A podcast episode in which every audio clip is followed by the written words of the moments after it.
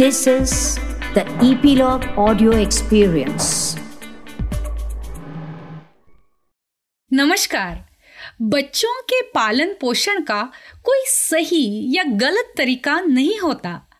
And what work in parenting differs from person to person global desi parenting podcast की, जो conscious parenting यात्रा हमने मार्च 2021 में शुरू की थी, आज उसका 31वां एपिसोड है। याद है, इस पॉडकास्ट के शुरू में हमने कहा था, बच्चों की परवरिश? हाँ पेरेंटिंग।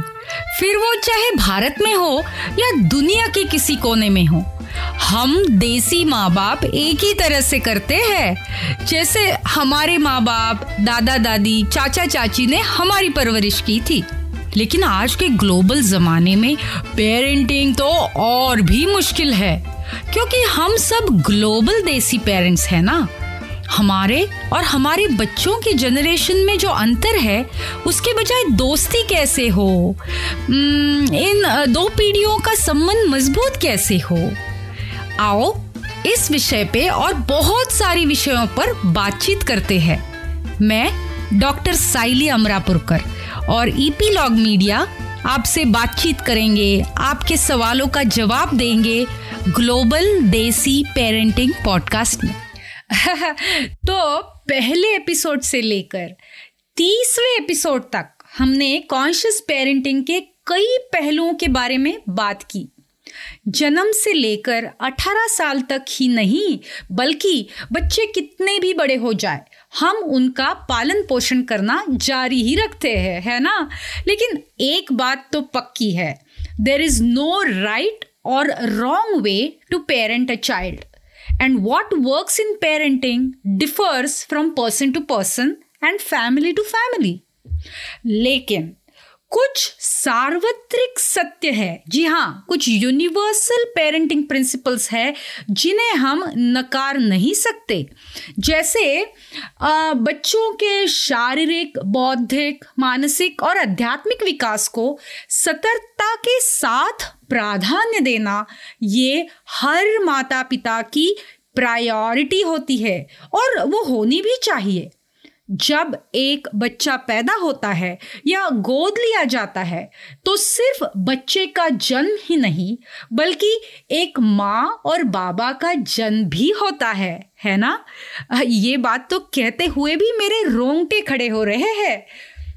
दूसरा सार्वत्रिक सत्य यानी यूनिवर्सल ट्रूथ ये है कि as in other areas of life change is constant in parenting right from when you are pregnant to when the baby is born to when the baby becomes uh, let's say a toddler yeah preschooler yeah school age child yeah teenager your child is changing and so are you तो किसी भी अन्य software की तरह आपको अपने parenting software को update करता करते रहना होगा तो ये पेरेंटिंग सॉफ्टवेयर क्या है ये है आपके अपने बच्चे के साथ का नाता, है ना? तो आप जैसे अपने तीन साल के बच्चे के साथ बात करते हैं या बर्ताव करते हैं, वैसे ही आप अपने पाँच साल के बच्चे के साथ या दस साल के बच्चे के साथ नहीं कर सकते।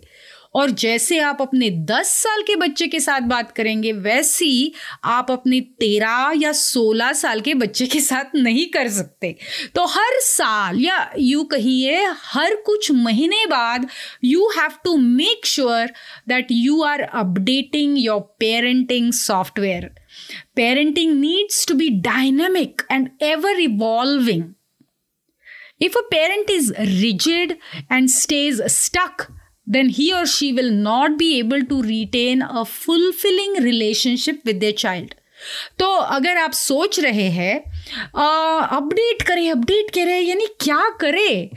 तो जिन विषयों के बारे में हमने इस पॉडकास्ट में बात की है, हम जिस, जिन विषयों पर इस पॉडकास्ट में बात करते आ रहे हैं, उन सभी पहलुओं को अपडेट करना, उन्हें नवीनतम करना आवश्यक है। अपने बच्चे के साथ हम एक खुले दृष्टिकोण रखते हुए उसके आयु के अनुसार कैसे बातचीत करते हैं? क्या हम अपने बच्चे को खुद को विकसित करने के लिए आ, कुछ स्पेस कुछ खुली सांस लेने की अनुमति दे रहे हैं? या are we constantly on their back telling them what to do Uh, क्या हम अपने बच्चे को स्वतंत्र और आत्मनिर्भर होने के लिए प्रोत्साहित कर रहे हैं? या are we directing them what to do all the time are we helping them to learn healthy decision making या क्या हम उन्हें सभी निर्णय लेने के लिए हम पर निर्भर बना रहे हैं?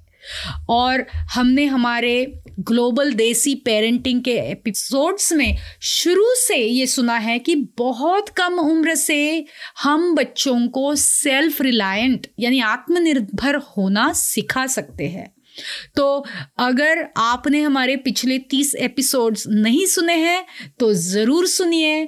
और अगर सुने हैं तो फिर से सुनिए। और अपने परिवार वालों के साथ और दोस्तों के साथ शेयर कीजिए। अगर आप चाहते हैं कि हम कोई खास पेरेंटिंग विषय इस पॉडकास्ट में कवर करें तो उनके बारे में हमें ज़रूर बताइए। हमारे डिस्कॉर्ड चैनल पर हम जल्द ही लाइव इंटरैक्टिव सेशंस भी लेके आएँगे। So stay tuned for that मैं कुछ दिनों की छुट्टी लेकर फिर कुछ हफ्तों बाद आपसे बात करने और एपिसोड्स लेके फिर आऊँगी। तब तक अपने बच्चों को प्यार भरी झप्पी देना नहीं भूलना। So stay safe and healthy धन्यवाद।